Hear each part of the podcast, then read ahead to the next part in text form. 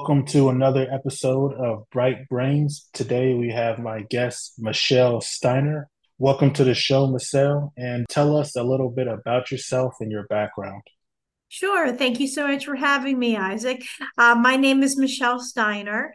I live in Pennsylvania with my husband, Ron, and our two cats, Jack and Sparrow. I am a disability writer and I'm also a paraeducator in a school. Awesome. All right, then. And you you have a disability yourself, correct? Yes, I do. I have a learning disability. I have dyscalculia or dyscalculia, depending on how you pronounce it.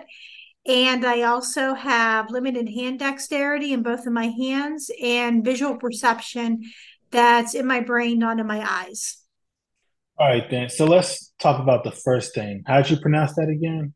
Uh, dyscalculia or dyscalc excuse me, or dyscalculia. Hmm. So what is that? That is a math-based learning disability.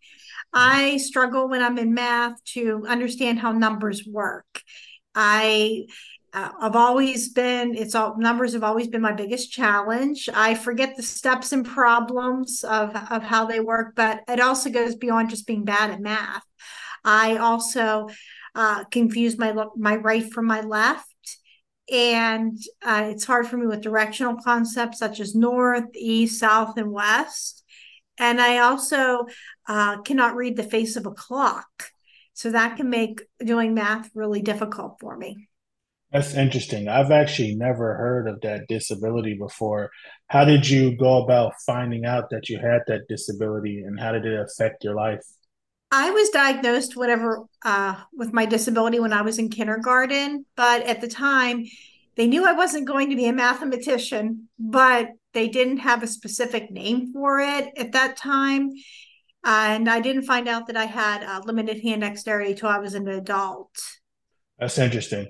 So, you share about your personal journey, how your disability affected your life, and how you took your experiences and you became a learning disability advocate? Hey, sorry to interrupt, but are you looking to reach a dynamic and engaged audience of curious minds?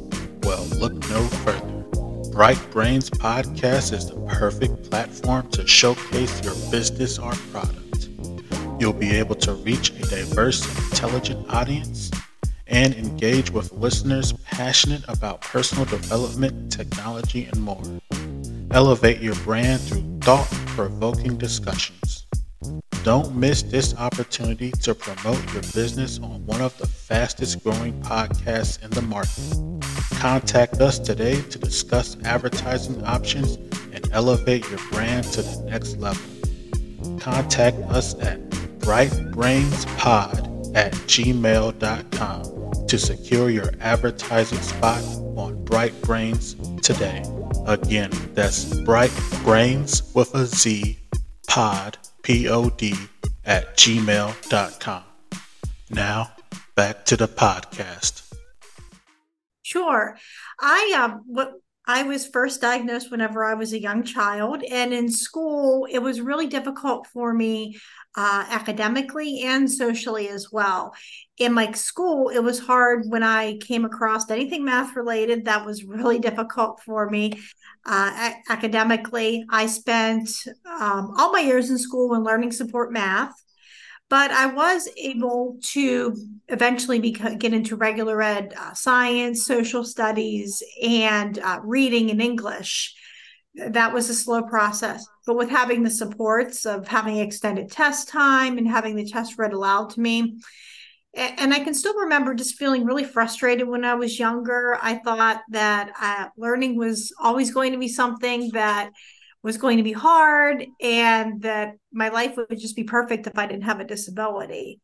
Uh, socially, it also impacted me too when I was in school uh, the bullying started pretty early. I went to a small school district that didn't have a lot of diversity, and I stood out because of having my disability, and I was often the target of a lot of bullies.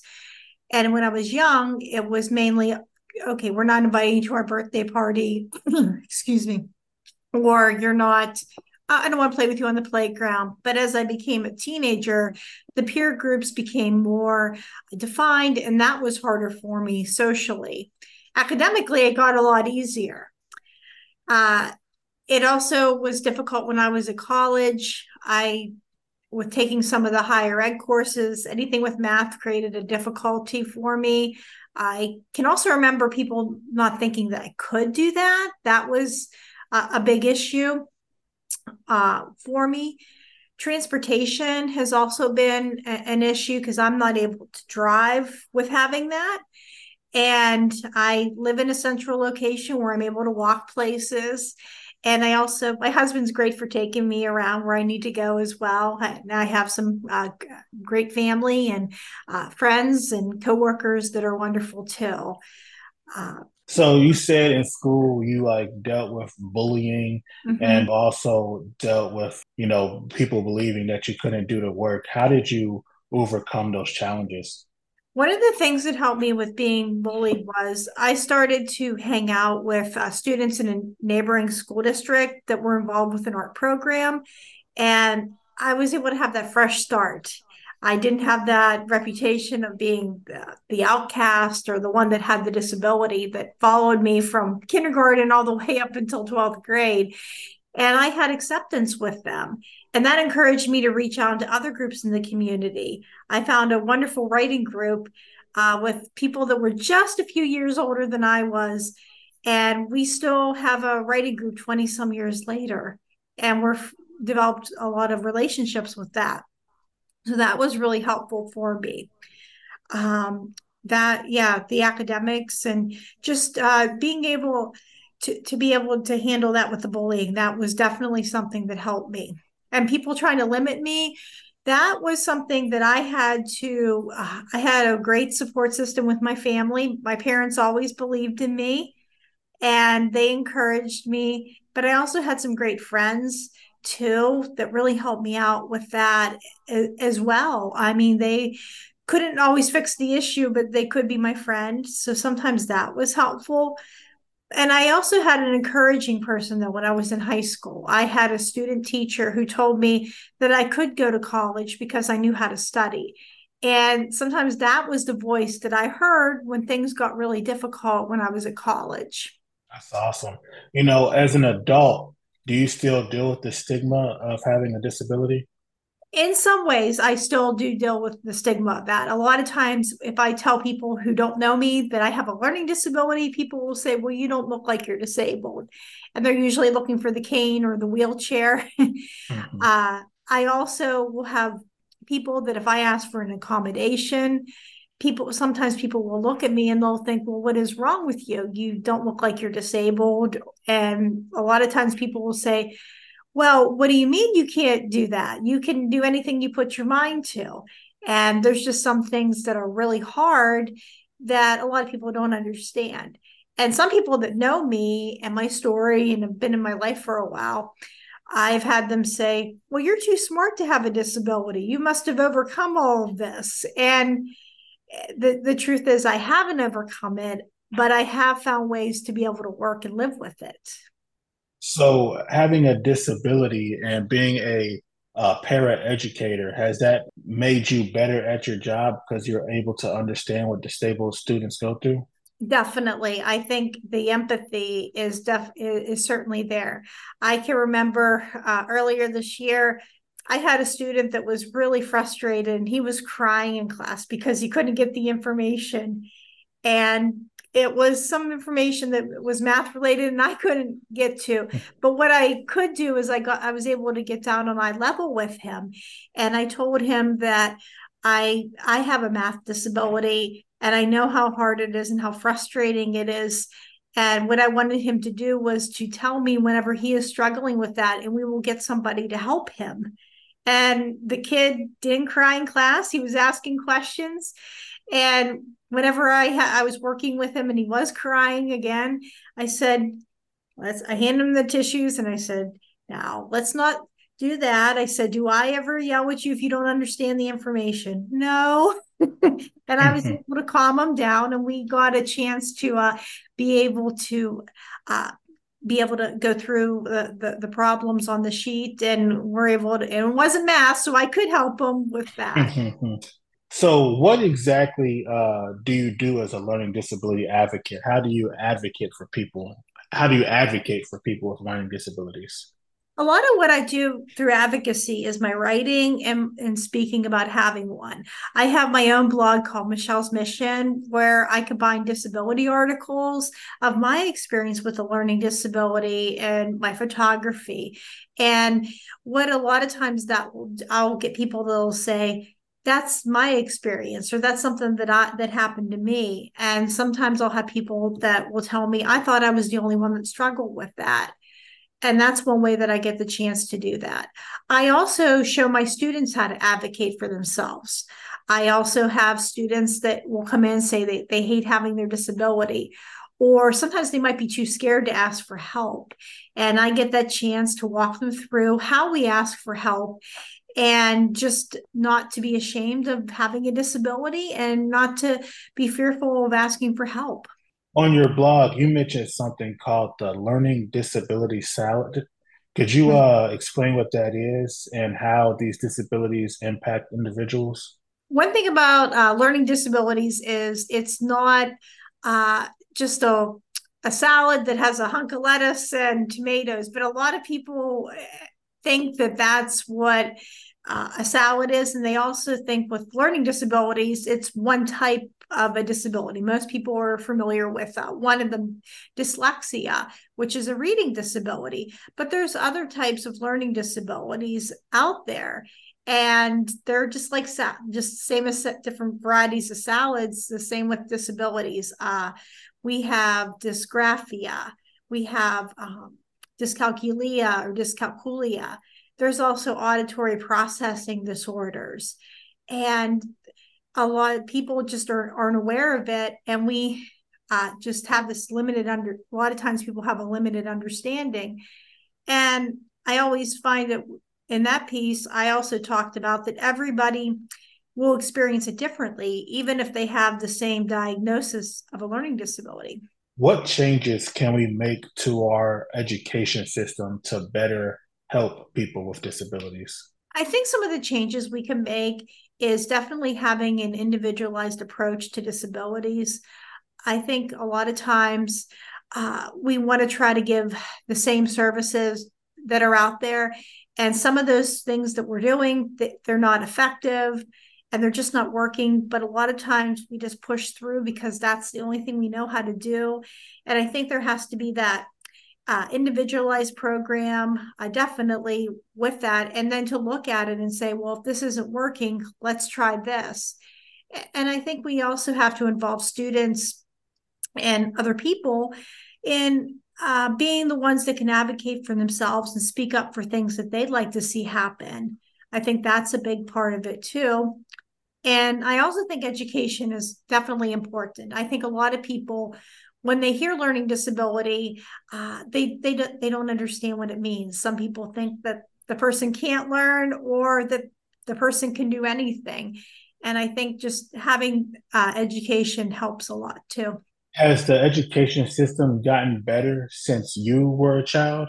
I think that uh, certain services have gotten better. Uh, for example, if a student has difficulty with uh, things like handwriting or uh, fine motor skills or hand dexterity. Uh, more services are offered, such as occupational therapy. I think, though, I can remember when I was in school, we had a learning support classroom where I could go and have, where I could go with math. And a lot of times, we're not seeing so many uh, specialized instruction rooms. And I think that can be really tough for a student that is in their area of struggle with being in a basic class i that i think can be really hard. My heart goes out to them because they're struggling and some even though there is a teacher in the room and we have paras and uh, pull out services i just think that that is really difficult for a student as well. Based on your experiences how was it during the lockdown when kids couldn't go to school and they had to do schooling over zoom how was that experience for kids with learning disabilities? It was really difficult with students that had learning disabilities.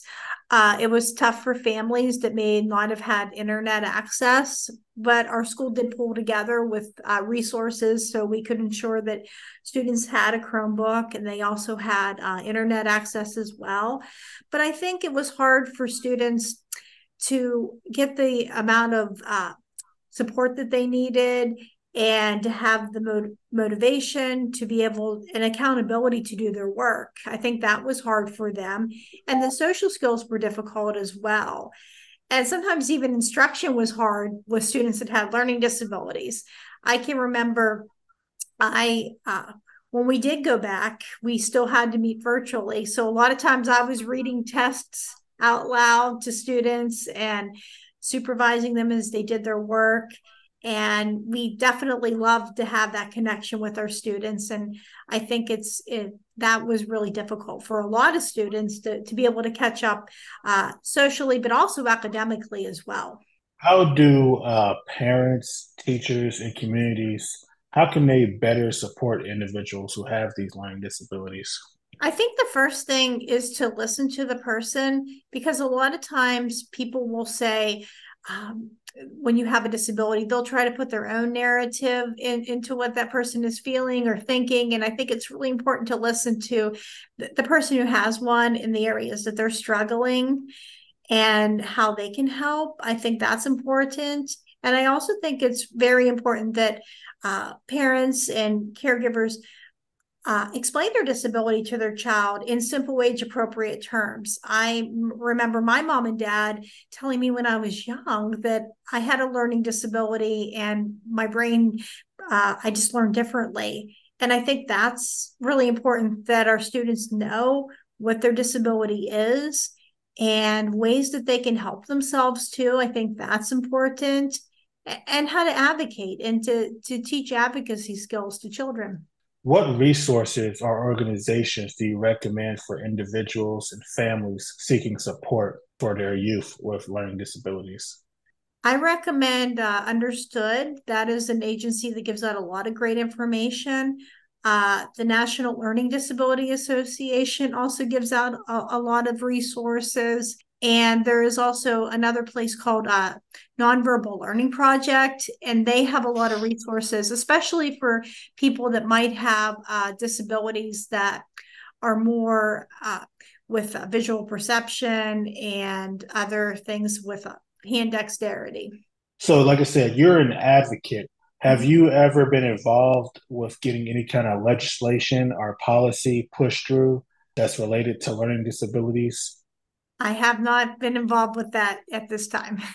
uh, is there anything that's like, if you could get involved with, like if you had the ear of like a congressman or a senator, any kind of like ideas or policies that you would like to see enacted?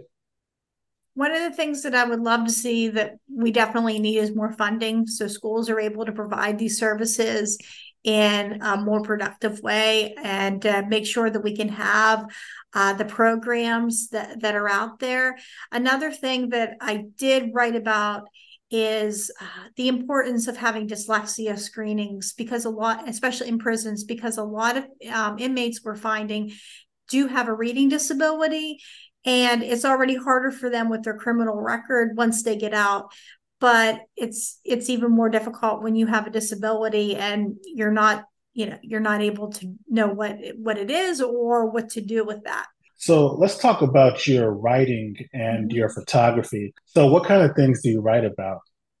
I try to do a lot of nature uh, metaphors. That is definitely something that is present. And i try to um, compare things to uh, nature. Sometimes uh, some of my articles have been like a blooming flower of how, like the process of accepting my learning disability. And i get to combine my love of nature photography with that as well. Uh, i'm not able to drive because of my disability. So sometimes i'm able to get uh, details that other people might miss. Uh, oftentimes i'll be in the car with my husband and i'll be like did you see that? And he's like no i'm concentrating on the road. Now he is getting better about pointing out details because he listens to these and uh, he he gets to hear that a lot. And I'll get that chance though to go back and uh, take a picture of a flower. And people have said that I bring out details in a flower that other people miss. And I try to combine that on my website to be able to combine uh, my story about a flower or a butterfly and to be able to uh, relate that with with the article that i'm writing and i have an online store where people can also purchase my artwork in a disability form as well so you said you are married. Is your spouse disabled as well? My spouse is not disabled. Not disabled. So no. how was it when you first met your spouse to be and you told him that you were disabled? How did you guys like how was it opening up to your future spouse about this? Sure. He was the first person that I told him on our first date that I had a learning disability and he said, "How does that make you feel?" And he was the first person that I was ever with that ever asked me that question. And mm. it's been a learning curve for us uh, with, with having a disability, with me having one. But we've been able to work out a lot of things and, and be able to work together. What advice do you have for individuals with learning disabilities who are currently in school and uh, who may be listening to this podcast or reading some of your writing, what kind of advice would you have for them? The, the advice that I would give students that are in a school is that not to give up and to uh, that they're definitely not alone that there's a lot of people that that, that have learning disabilities it's estimated that one in five uh, individuals have one and i would also encourage them to uh, find out the things that they are good at and know what they want to do and find a way to be able to do it. And most importantly, uh, success sometimes comes in a different package, and sometimes it comes in one that's even better than you expected. In your years as a disability learning advocate, what are some things that you have learned?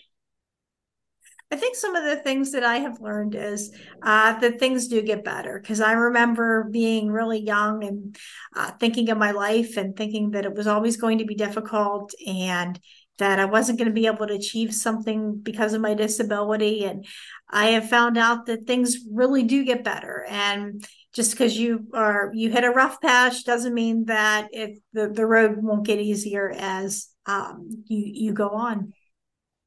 So when you were in college, you know, you mentioned in high school and school, mm-hmm. you they had made uh, certain exceptions for you to help you, like you know, extra test time and things like mm-hmm. that. Did you have any uh, things like that in college? Yes, I had extended test time in tutoring, and I had a note taker. I didn't use those services initially when I started community college because there was a stigma that surrounded them.